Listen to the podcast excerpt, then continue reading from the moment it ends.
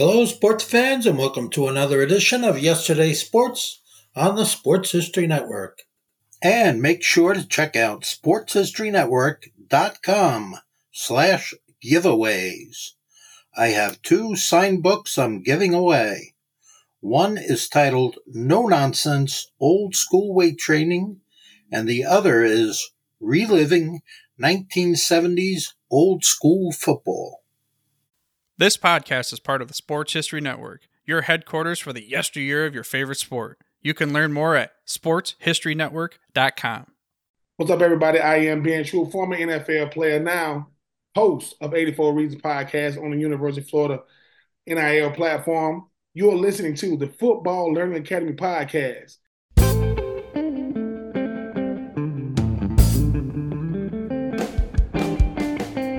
Welcome to the official Football Learning Academy podcast. I'm your host, Ken Crippen, and I'm the founder and lead instructor at the FLA. Our special guest this week is former NFL player J.J. Birden. J.J. was an eighth round pick by Marty Schottenheimer and the Cleveland Browns in the 1988 NFL Draft. He spent the first season on injured reserve and was released after the season. He then spent the 89 season on the practice squad of the Dallas Cowboys. When he was released after the 89 season, JJ was picked up by Marty Schottenheimer, who was now with the Kansas City Chiefs, and played five seasons for the team. He finished his career with two seasons with the Atlanta Falcons. He now works as a public speaker, has a blog, and a podcast. He also wrote a book. In this interview, we talk about his football career and what he's been doing since he retired from football. We get into his podcast, blog, and leadership keynote speeches. For the Pro Football History Nugget of the Week, we talk about JJ's coach in Cleveland and Kansas City, Marty Schottenheimer. Now let's get to the interview with JJ Birden. All right, I'd like to welcome JJ Birden to the official Football Learning Academy podcast. How are you, JJ? I'm doing excellent. It's good to be on your podcast, Ken. Just looking forward to sharing sharing some thoughts today. I appreciate your time. So, the time that we recorded this podcast, you had just come back from Kansas City Chiefs training camp where they're honoring their alumni. How was that experience? Well, one that was pretty neat because one, I haven't been back for a while. I have not been back to Kansas City. Uh, the Chiefs does a really good job, like a lot of NFL teams, but they invite the alumni back for certain events. And I just haven't been back there for a while and, you know, raising children and got sick and then COVID. And now the children are out of the house and we're empty nesters. So I told my wife, my goal is to make sure I take advantage of these opportunities to go back to Kansas City. So it was nice to get back, be in that environment, see training camp, but also see the changes. I mean, even training camp has really evolved and it's something it's much bigger than when I was when I was playing. Well, I'm glad that uh, you're able to uh, take some time to be able to do that. Now, who all was there from the alumni? Well, there was about I want to say 20 to 25 guys. Um, you know, and and that was one of the challenges when I got there. I was busy talking to everyone, and I really didn't even watch practice, you know. But but Stephone Paige was there, Leonard Griffin, Tim Brown or Tim Barnett, Deron Cherry. Uh, let's see, Chris Penn, and there was a bunch of other ones. There were some that I and there were some that I never played with. So some guys older than me, and there was a few newer guys that I just met that I didn't even know. So it was nice to see the mix, the variety of alumni. Well, that's good. Uh, I'm glad you're able to catch up with some teammates and uh, make some new friends while you're there. Yeah, and that that was that was you know because I went there to really watch practice and and see the tempo and evaluate the receivers and all of a sudden I see Willie Davis, who I don't see very often. And so we're talking for a while. Then it's Tim Barnett and Stephone Paige, who was basically a mentor for myself when I was in Kansas City. And then Ken, next thing you know, practice was over, you know. any uh any desire to step back on that field again for training camp or uh, was that completely gone? Oh yeah, that's that's definitely completely gone. It's you know, I'm just trying to stay healthy and as long as I can, but you know, it, you still kind of get the I don't know, you get the feeling of football season and training camp this time of the year. It causes you to naturally reflect on your career and what it was like. It just everything kind of comes back to mind. And it's even though it's been 24 five years since I played, you still get those the chills when it's time for the NFL season to start because you know what it was like to you know what it's like to play at that level. Right now, let's um, step back to your college days. You went to the University of Oregon. Why did you pick them? I picked them specifically because I was a track and field athlete, and that was really my focus. I was a top long jumper, high hurdler, and even though I was the number one wide receiver in the state of Oregon, I was 5'9, 133 pounds. No Division One college offered me a football scholarship. So I took it kind of personal. I took it as an insult because there were guys that were getting offered that I was like, I know I was way better than. So I kind of I formed this game plan. I thought, okay, wherever I go and run track, I'm going to see if I can walk on in football one of the years. And as I was being recruited by all these schools for track, Oregon was the only school that did not think it was a crazy idea for me to try out for the football team one year. And they says, "Hey, you come run for us." And if you can convince the coach your second year, you have our blessing. So I just saw that as an opportunity and they held true. And the second year, I literally begged Rich Brooks, the head coach, to let me walk on. And I wore him down because he finally said, okay. And I walked on that fall. And I guess you can say the rest is history from there. Yeah, I mean, you know, and you look at it, I think it was what 2010. You were inducted into their Athletic Hall of Fame for your track career. So, I mean, what was it like getting that call? That was awesome. It really was, and for a couple of reasons. One is that you know Oregon is known for its track program. We have one of the premier track programs in the U.S. And I was on a very special team my freshman year, and I didn't realize it at the time, but there were Olympians on there and we won the national championship. And what's interesting is throughout the rest of my career, well, actually throughout my entire athletic career, I've never won a team championship. I've never been on a winning team in football that's won a championship. And so when I got that call, I was like, you know what? That is the only team championship I've ever won. And I cherish that that experience. And so um, you know, I, as I wear my Oregon ring, everyone's always like, you know, is that a bowl ring? Is that a football ring? I goes, no, this is the national championship ring. This is the championship, the only one I was a part of. Hmm. What was that uh, induction ceremony like? Oh, that was something special because all the guys come back, guys that uh, you ran with and you haven't seen in many, many years. But right away, it's like there was an instant connection because we all realized that we were part of something special. And it's nice to be recognized because um, I never thought I would be inducted in Oregon's Hall of Fame, really in anything because uh, I mean in football because I didn't really have a very good college football career. But it's nice that uh, I wasn't forgotten for, for track, and we uh, we certainly all did appreciate that recognition. Now let's get back to uh, football at Oregon. Um, you were injured both your junior and senior years. Were you surprised to receive an invitation to the combine? Absolutely. Absolutely. Because I didn't do much. My first two years, I backed up two receivers. I caught three balls my freshman year, three balls my sophomore year. And then my junior year, when I was the starter, I had my shot. I broke, let's see, I broke my arm against Nebraska, the fourth or fifth game of the season. And then, then my senior year, and this is supposed to be the year. And then I severely twist my ankle against UCLA, the fourth or fifth game. So I only had like one touchdown, 19 catches. And I remember when I got this letter from the NFL Combine, first I was like, what's the Combine? I had no idea what the Combine was. And then when I found out that, hey, they're inviting the top 300 college football players, and that means the top 40 wide receivers in our nation are being invited. There was a little hesitation like, okay, why are they inviting me? I didn't do much. So, um, yeah, that was a that was a shock, and it was it was even more of a shock when I went to the combine. now tell me about that experience of being at the combine. Yeah, that was an eye-opening experience and I just remember going to the combine in Indianapolis and sitting at a table and waiting for the receivers to get their physicals. And all of a sudden I realized I'm at the table with Tim Brown, uh, Aaron Cox, who went in the first round, Flipper Anderson, uh, who was the other guy? Anthony Miller, Sterling Sharpe. I'm at a table with these guys, and I'm thinking like, he was All American. He was a Hall of Famer. He's going to be a first round. And I'm sitting there thinking, like, okay, what am I doing here? I mean, I really started questioning, you know, my ability to really play the game. And then when we started doing the testing, I test really well. I mean, you want me to run fast? You want me to jump? I can do that. And I think that it wasn't like my best in terms of I thought in my 40 and all that, but I did good enough to create some interest. And when I left there, my agent said that I was the the mysterious track guy who could catch the football. That's kind of how they labeled me.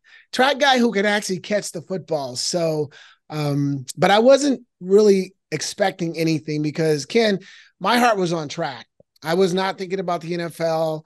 It was all about track. I had won Pac 10s the year before. I qualified for nationals. I qualified for the 1980 Olympic trials in the long jump. So my whole focus was that. It was never really football. But I thought, let's just go through the process. Let's go to the combine. Let's just go through all these opportunities so that I don't regret it later and wish 30, 40 years down the road that I at least went to check it out. And that's really what I was trying to do, just kind of checking it out, measuring myself against the other athletes just in case. Now, what were your thoughts and what were your feelings when you were drafted by the by the Browns? Well, my first thought was shock.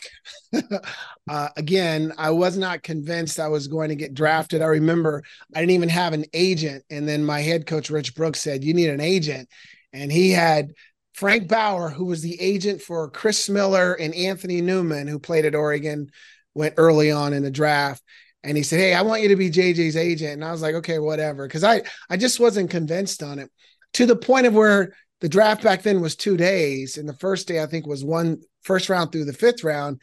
And I just, I'm going to class. I didn't pay attention to it. My agent said, You could get drafted. I was like, No, nah, I'm going to class. So I went to class. And then the second day, I tried to do the same thing because I thought this is not going to happen. But I went ahead and stayed. And I remember getting the call from my agent, and he's like, eighth round Cleveland Browns. And I'm like, what? He goes, I got to get off the phone.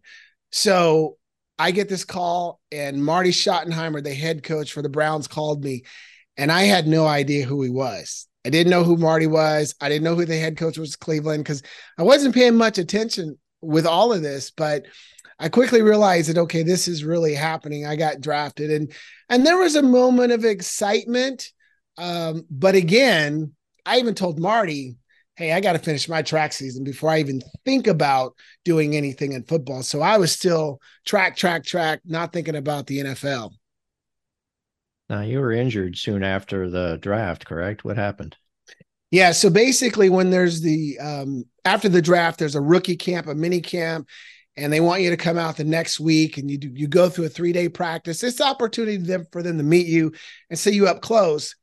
But I, um, again, not having a desire to play in the NFL, I didn't want to pass up the opportunity to go check it out.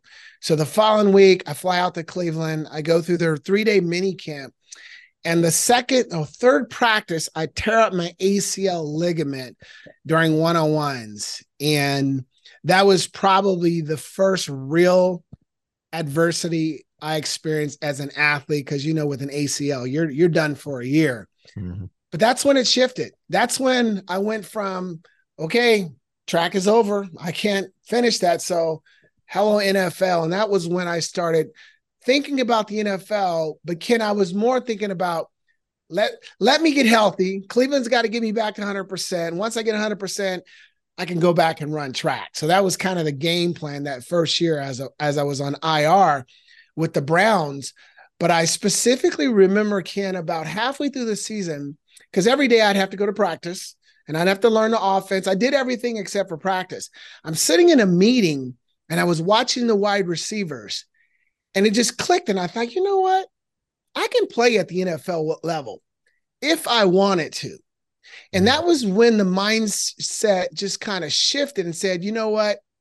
I'm going to play in the NFL. Because I went from not believing I can play in the NFL, but having the opportunity to sit on IR for a year, no pressure, but just learning and growing and getting bigger.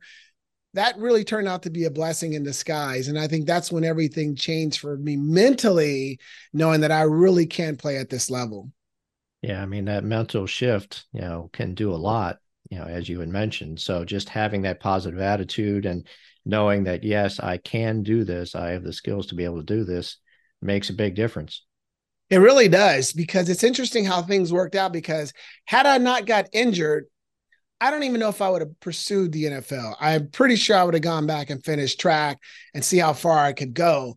But because of the injury, I got the opportunity. This is really important because think about rookies when they come in at the NFL. It's a big adjustment mentally, physically, emotionally. And not every player has the luxury of just sitting back and watching and learning without the pressure to perform. And that worked out really well for me because that's where I started building my confidence, my belief, started understanding and, and watching the veterans. I was just like a little sponge, watching everything that they did. And that better prepared me for the next uh, season when I went through training camp. Now, you had mentioned Marty Schottenheimer. He obviously drafted you in Cleveland. And then after you're, you were released by the Cowboys, he picked you up when he was in Kansas City. How'd you feel knowing that he saw enough in you to want to take a chance on you in Kansas City? Well, I felt privileged to have that relationship with Marty because when I finished with Dallas, Jimmy Johnson, it was his first year. He pretty much told me to go do something else. He just didn't think I was going to be good enough to play in the NFL. But I knew I could play. It was about getting healthy. And I got healthy during that season with the Cowboys on their practice squad. And so as I'm going into that third year, I realized that I got one shot because if you don't make it by your third year, you kind of get labeled. So I had to choose the right team. And there were about five teams that wanted me, and Kansas City was one. And I thought, being Marty's the head coach, I felt he was going to give me the best opportunity because he drafted me in Cleveland. And there's something about coaches when they draft guys, there's that connection there. And I also recognize that the Chiefs were lacking in speed. They didn't have anybody that was running under a four or five, and I was coming in running a four or three. So I thought I had a competitive advantage that the Chiefs could use. So um, it turned out to be the right decision. Now, at the time of this recording, Marty's a semifinalist for the Pro Football Hall of Fame. In your opinion, what's his case for the Hall of Fame? I would say consistency in terms of his ability to create winning programs. Uh, Marty obviously did not win the Super Bowl, but he did everything else. You know, he's got an amazing record as far as wins, as far as getting into the playoffs. Um, he has an amazing uh, track record with players. I mean, you talk to all the players that played for Marty, and they have nothing but positive th- things to say in terms of how he impacted them then and then life after the game. And then you look at his coaching tree. There were so many coaches that were on his staff that went on to become head coaches, and some of them won a Super Bowl. So I just think that Marty has done enough to be classified or be inducted into the Hall of Fame. And so we're certainly hoping that happens. Did you uh, keep up a relationship with him after you retired? Yeah, I sure did. The best of my ability, I did. Um, I um, I remember when he got inducted into the Chiefs Hall of Fame. I remember being there for the Chiefs weekend, and and there was a couple of opportunities where I saw him here and there, but the one time that really stands out to me was the last time I talked to him. As you know, I'm a professional speaker and I speak throughout the country. And I was speaking at an event in Minnesota. I think it was Minnesota. And to my surprise, I'm giving this presentation and I look down in the audience and I see Brian Schottenheimer. Brian Schottenheimer, who's the offensive coordinator for the Cowboys. And I'm like, Brian, you know, well, Brian had heard I was speaking there. So he came and so we got to talk afterwards, which was cool because Brian was just a ball boy back when I was in Kansas City. But we went out to dinner and he calls his dad right there and he gives me the phone. And this was the last time I got to talk to Marty. And it was so cool because, you know, it just gave me another opportunity to share with him how much I appreciate him and just the impact he made on me as a player and as a man. And that was a very special moment. And I didn't realize that would be the last chance I get a, an opportunity to speak with him. When did you know it was time to hang up the cleats and start your next career? Well, for me, going into that ninth year, because the two years in Atlanta didn't turn out the way that I had hoped. I had a lot of injuries during those years, and I tore up my ACL ligament like the second to last game of the season. And as I'm going through rehab, and I came back really strong. I was healthy. I was ready to go as a free agent. But then, Ken, I started thinking about how, you know, I was never supposed to be in the NFL. Uh, the average NFL career I heard has dropped to like less than two years, and I've already got nine years. And I'm thinking, like, you know, I was able to do something that many people aren't able to do. Let's retire now, walk away on our own terms, and transition to life after the game because I was ready to do that. And it was nice to be able to make that decision because for a lot of players, that's not easy to do. But I recognize what I had already accomplished was pretty amazing. I mean, I played nine years at 5'10, 157 pounds.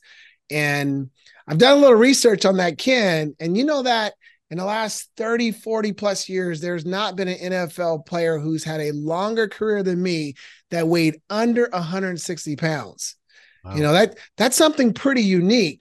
Mm-hmm. But I recognized that and I said, you know what? It's time to move on. And I was happy to walk away and begin that uh, next phase of my life. We're going to take a quick break, then continue with our interview with JJ Birden. If you like what you're hearing, consider pressing that donate button in the podcast player. That money goes to continuing to provide quality content as well as to help retired players in need. If you are enjoying this interview, make sure you visit the FLA website at www.football-learning-academy.com. There you'll find more archival interviews such as Don Shula, Mercury Morris, Ken Riley, and Maxie Baughan. We also have a variety of other interviews, such as Amy Trask, the first female CEO of an NFL franchise. We have broadcasting and sports writing legend Lesley Visser teaching a mini masterclass on interviewing. Nolan Harrison, a former player and current senior director at the NFL Players Association.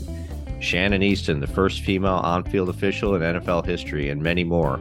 To get access to these interviews, classes on the history of the game, a blog, and much more, go to www.football-learning-academy.com. We're back to our interview with JJ Birden. Now, you talked about life after football. What did you do to prepare for that? Well, what I started doing right away was networking. Um, I started networking and making a lot of contacts in the business world because I wanted to be an entrepreneur.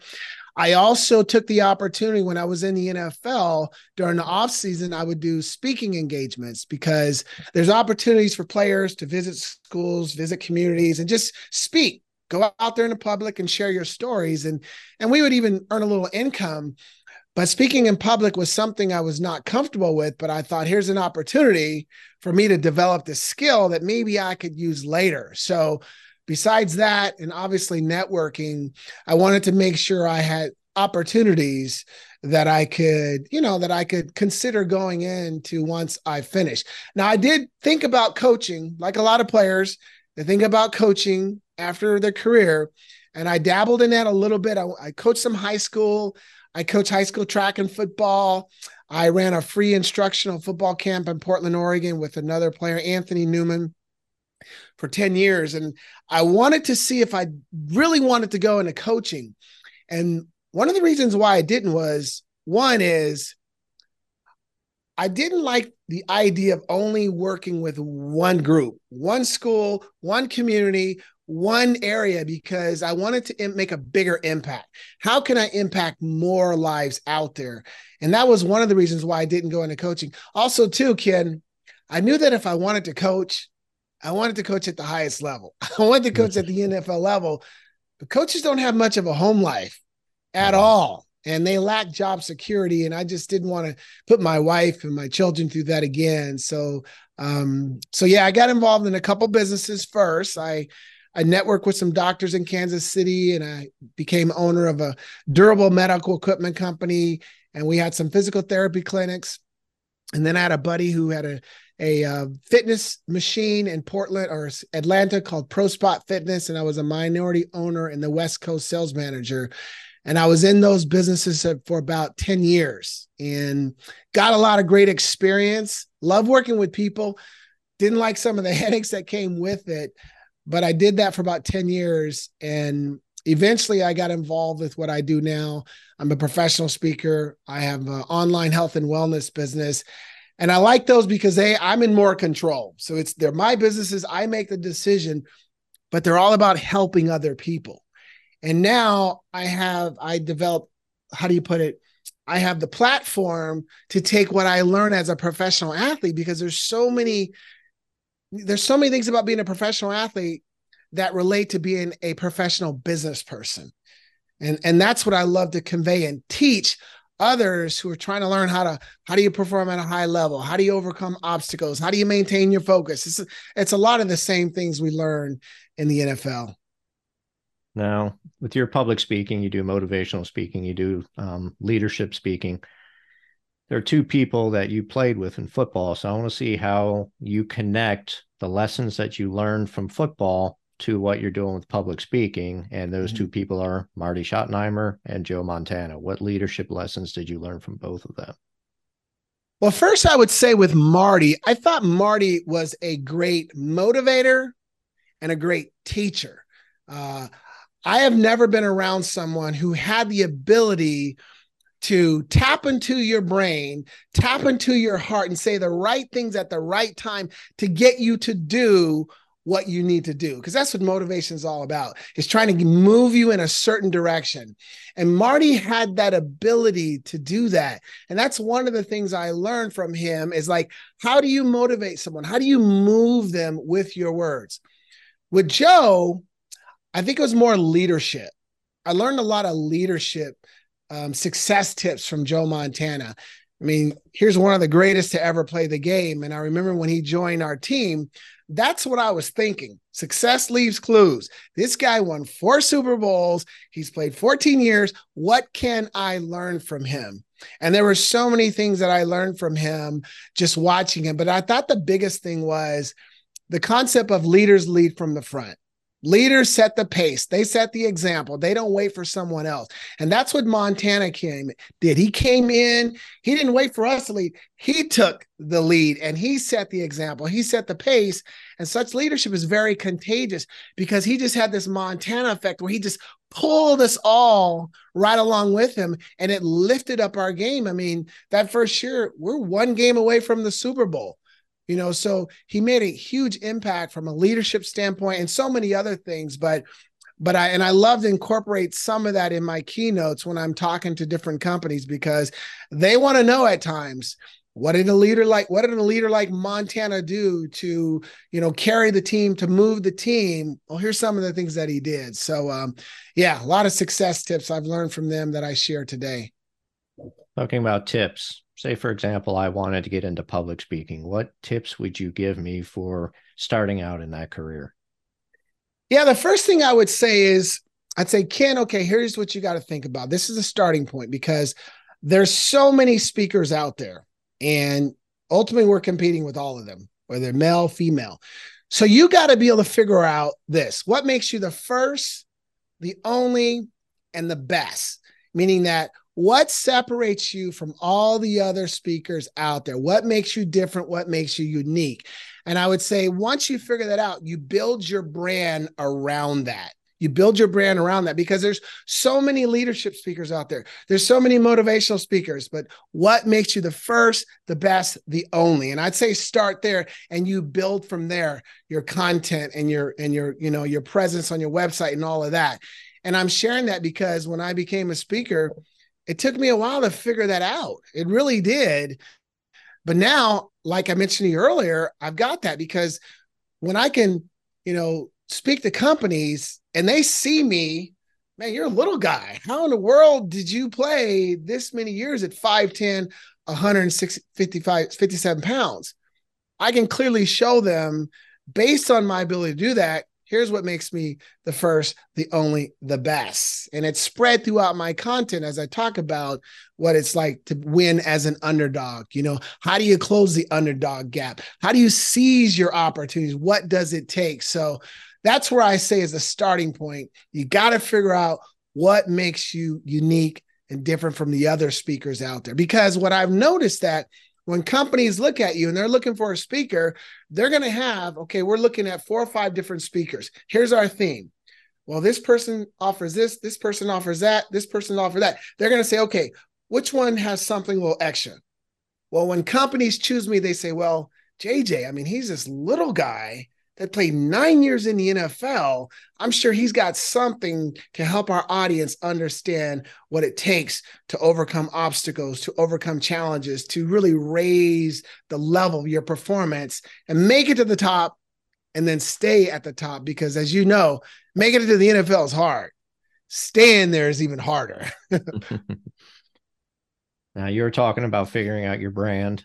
Um, part of that is you were learning that on your own but one of the blog posts that i read from you is making sure that you get yourself a mentor. When did you get a mentor in order to be able to focus on improving your skills as a public speaker and a leader? Excellent question. I definitely think having a mentor coach accountability partner is a success tip. So about seven years ago when i started realizing that this is what I want to do. Because I was in, I'm in direct sales. I'm with a company called Isagenix, and I've been in there for about 17 years. And they kept putting me on stage, and I was speaking to audiences, a thousand, five thousand, and one time, 15,000 people. And that was when I was like, okay, I can do this. I'm comfortable. Now it's time to launch my speaking business. But how do I do that?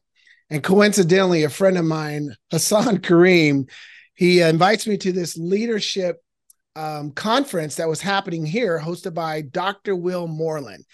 And I didn't want to go, but he's like, you got to come. This guy could be your mentor. He could really launch your speaking business. Anyway, so I went to the three day, the three hour event, and I knew right away as a Dr. Will Moreland, that's going to be my mentor. And he became my mentor for that from that day and he helped me launch my speaking business. He took me through all the steps and what it takes to be able to do that. He helped me write my first book when opportunity knocks you know? So he played a key role in helping me launch that. But what's nice about it is is that i still work with him and he's always helping me kind of refine it because you're always trying to get better. It's one of the things I learned in the NFL is you're on a constant growth journey. You're always trying to get better.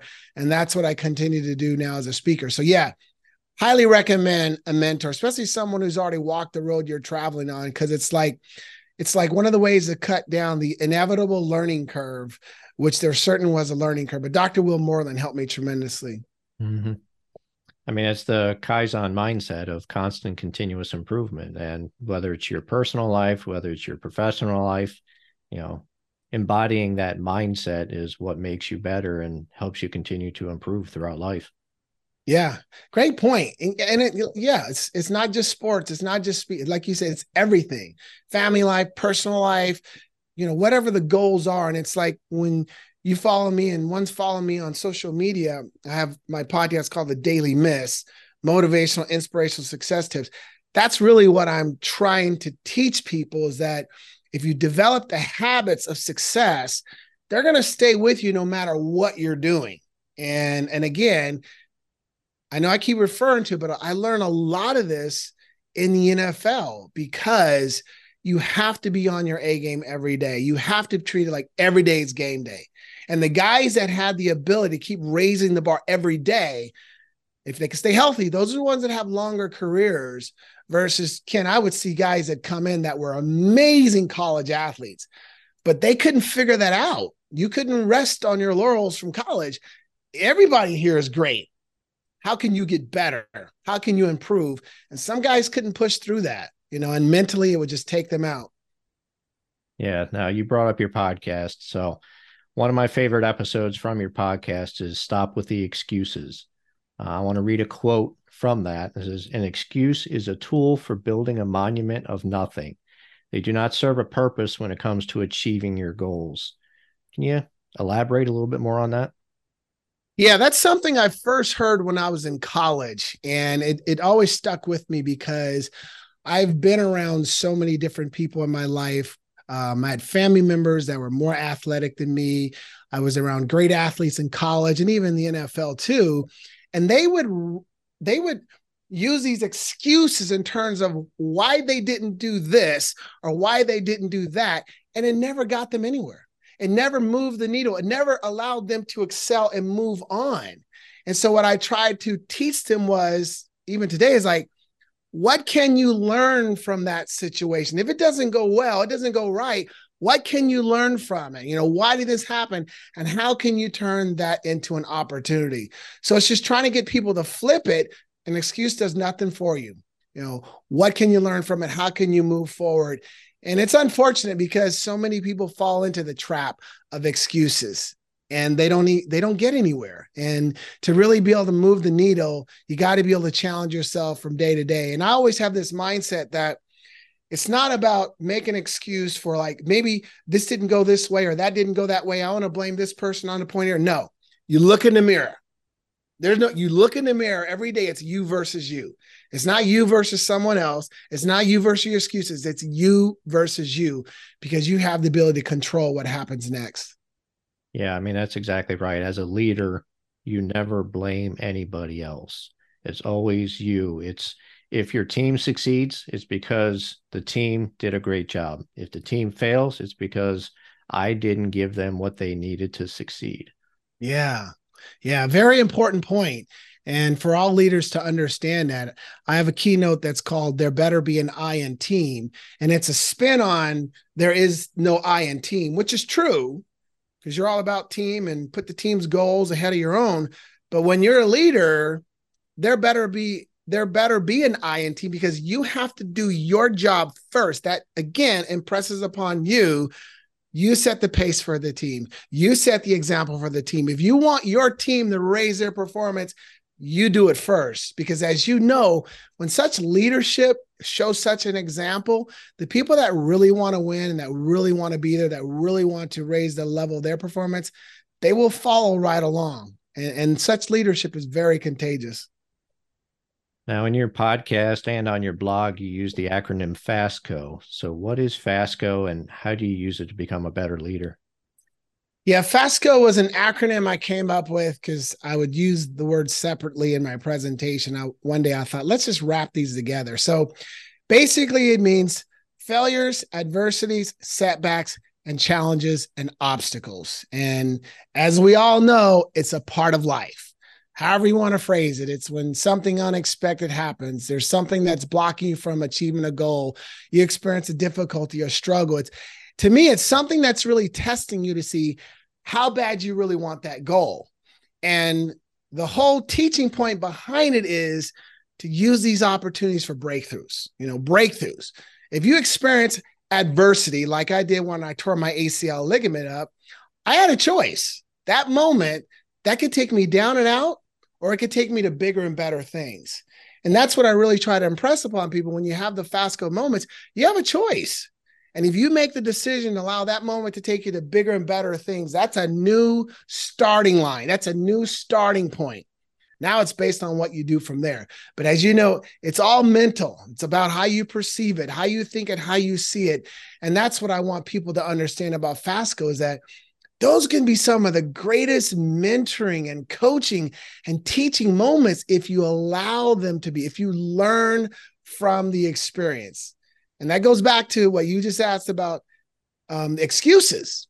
I would see others use those as an opportunity to make an excuse. You know, if I tore my ACL ligament, so this is how I tore it up. I'm running a one, I uh, um, I'm doing one on ones, and Gary Danielson, I don't know if you remember him. He was the quarterback. He underthrows the ball. I got the guy beat by a five yards. He underthrows. I plant and I come back and I tear up my ACL. Hmm. I mean, what if I just use that as an excuse? It's the quarterback's fault. It's the turf's fault. I mean, what is that going to do for me? Nothing. Instead, it was like, why did it happen? What can I learn from it? How can I turn this into an opportunity? And I'll tell you one thing I learned from that. I avoided the weight room for many, many years. I did not work on my legs, but that caused me to spend more time working on my legs, building up the muscles in them. And I played nine years on that on that repaired knee. So um, yeah, I'm I'm a big advocate of helping people understand the FASCO moments are opportunities for growth. Now, when you were talking about that, you were talking about goals, and I know you've got the more, better, different um, mindset to be able to set your goals. So, how do you use that, and what are your goals for this year? Yeah, I typically like to use that in different parts of the year. I love using it at the beginning of the year. I love using it halfway through the year because, you know, those are typically times when people start thinking about new year or, you know, we're halfway through the year and I got to finish strong. But that more, better, different causes you to really look at yourself honestly. If you got a particular goal you're pursuing, what can you do more of? You know, as you evaluate what you've done so far, what can you do more of? Where can you be better? and how can you be different? And this to me is that growth mindset where you're constantly trying to get better, trying to get better. And I use that those parts of the years, but sometimes I just use them. I tell you, sometimes Ken, if I have a just an unproductive month or unproductive week, I will wake up and say, okay, how can I be better than I was last week? What I need to do more of, where I need to be better, what do I need to do differently? So it's just another way to kind of keep challenging yourself personally. It's another way to help you avoid the complacency trap, which is something many people fall into.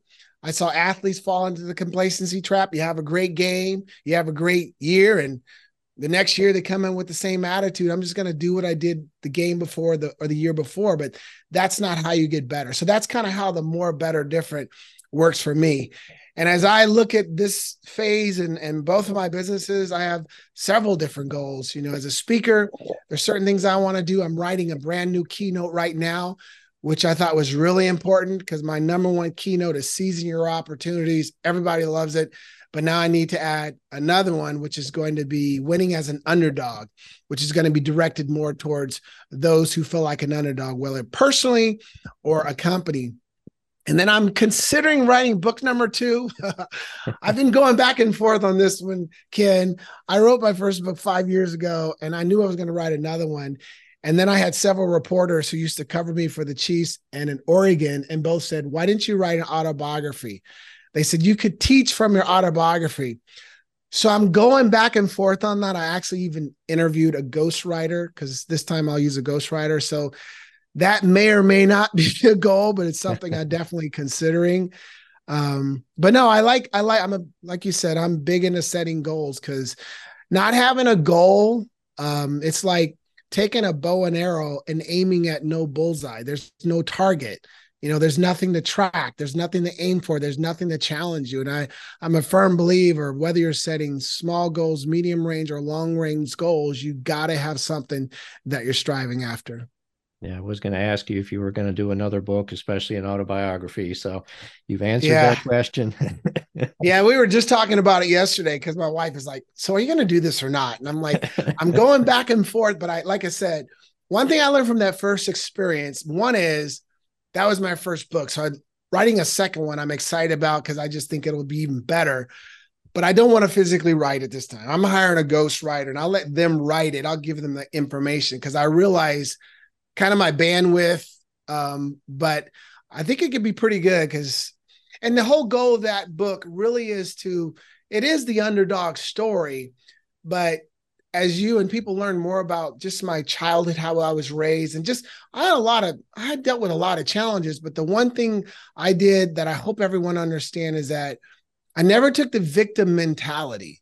It was always, how can I be the victor? How can I rise above this? How can I really make something out of this? And that's kind of always been my mindset.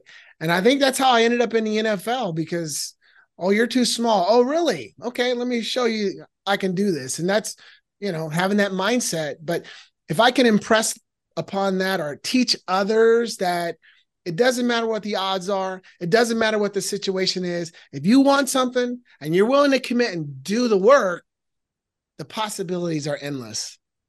Well, if you're still interviewing ghostwriters, just let me know. oh, good to know. I didn't know that. Good to know. Yeah. Now, what advice? I think I know how you're going to answer this question. What advice would you give to your younger self? Oh, to my younger self. I might surprise you on this one though. Um I probably am going to surprise you on this because my younger self, I probably would say this. I was a very good student in high school and college, but I didn't challenge myself academically. I got good grades, but I took I took easy classes for those A's. And I think I would tell my younger self is don't be afraid to challenge yourself academically like you did athletically. Because I just I felt that I didn't really push myself in the classroom like I could have. And and that's probably what I would tell my younger self. Now I don't know what that would create. But I just think mentally for myself, I know that I could have challenged myself better act- academically. So I would say, take the harder classes, take the math, take the the the uh, foreign language classes, take the science classes.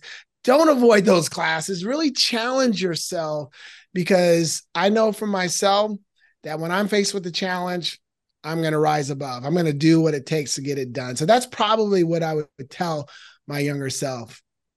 All right. Finally, how can people learn more about the stuff that you're doing as well as be able to follow you on social media?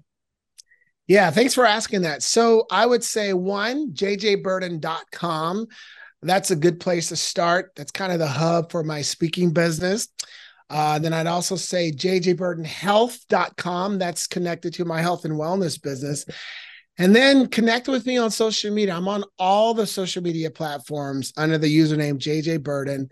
I'm very active. I think it's a privilege and an honor to share content, to give value on social media. So yeah, definitely follow me on any of the platforms and and connect with me. And you want to order my book, go to jjbirden.com because when they're ordered through there, I get to personally sign those. So that's a good place to start.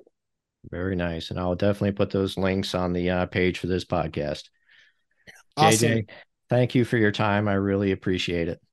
No, thank you, Ken. I really appreciate you reaching out and giving me the opportunity to share. I don't, I don't take these interviews for granted. So thank you, and um, keep up the good work. I appreciate it. Thank you. Thanks for listening to our interview with JJ Birden. But we're not done. For our pro football history nugget of the week, we focus on the career of Marty Schottenheimer, JJ's coach in Cleveland and Kansas City. Schottenheimer was a linebacker for the Buffalo Bills and Boston Patriots from 1965 through 1970. In 1971, he was traded to the Pittsburgh Steelers, then traded again to the Baltimore Colts, where he then retired that same year. Schottenheimer then started coaching with stints with the New York Giants, Detroit Lions, and Cleveland Browns before getting his first head coaching job with those same Cleveland Browns. He then had head coaching gigs with Kansas City, Washington, and San Diego before spending a year with the Virginia Destroyers of the United Football League. Over his 21 seasons as head coach in the NFL, his teams won eight division titles and made the playoffs 13 times. He has a winning record of 200, 126, and 1, or a winning percentage of 61.3%. In the interview, JJ mentioned the coaching tree of Schottenheimer. It consists of names like Bruce Arians, Bill Cowher, Tony Dungy, Herm Edwards, Lindy Infante, Hue Jackson, Mike McCarthy, Wade Phillips, and Art Shell, among others.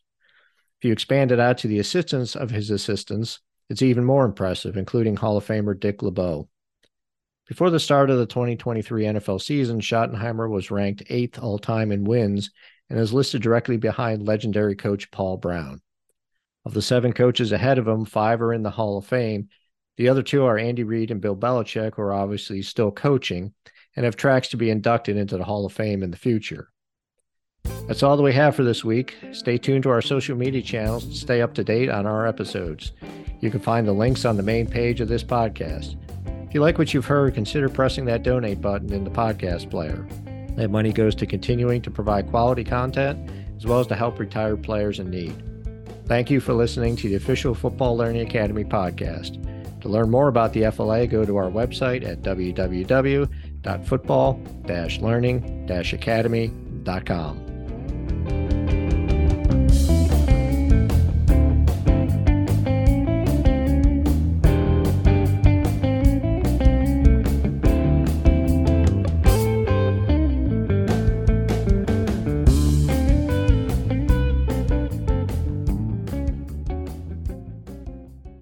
Hey there, sports history fan. This is Arnie Chapman, aka the Football History Dude, and I wanted to thank you for stopping by to listen to another episode here on the Sports History Network. Our podcasters are passionate about uncovering and sharing sports stories from yesteryear. And if you didn't know it already, we have over 30 shows across the network covering all sorts of sports history topics. In fact, here's a glimpse into one of our awesome podcasts here on the network. This is Mark Mortier, and if you're a sports history fan like me, tune in and hear me talk about some great sports moments of the past. Growing up during the 1970s, I got to watch some of the most iconic moments in sports history. Hank Aaron breaking Babe Ruth's home run record. Willis Reed limping out of the locker room in Game 7 of the NBA Finals at Madison Square Garden as the fans erupted with a thunderous ovation. The 1980 Miracle on Ice as Team USA defeated the powerful Soviet Union in the Olympics. Listen every Tuesday on Yesterday's Sports. How about that? I bet you're super hyped to go listen to that new podcast, right? Well, to learn about this show and all the other podcasts on the network, head over to sportshistorynetwork.com forward slash podcast. Again, that's sportshistorynetwork.com forward slash podcast. Head over there today to find your next favorite sports history podcast.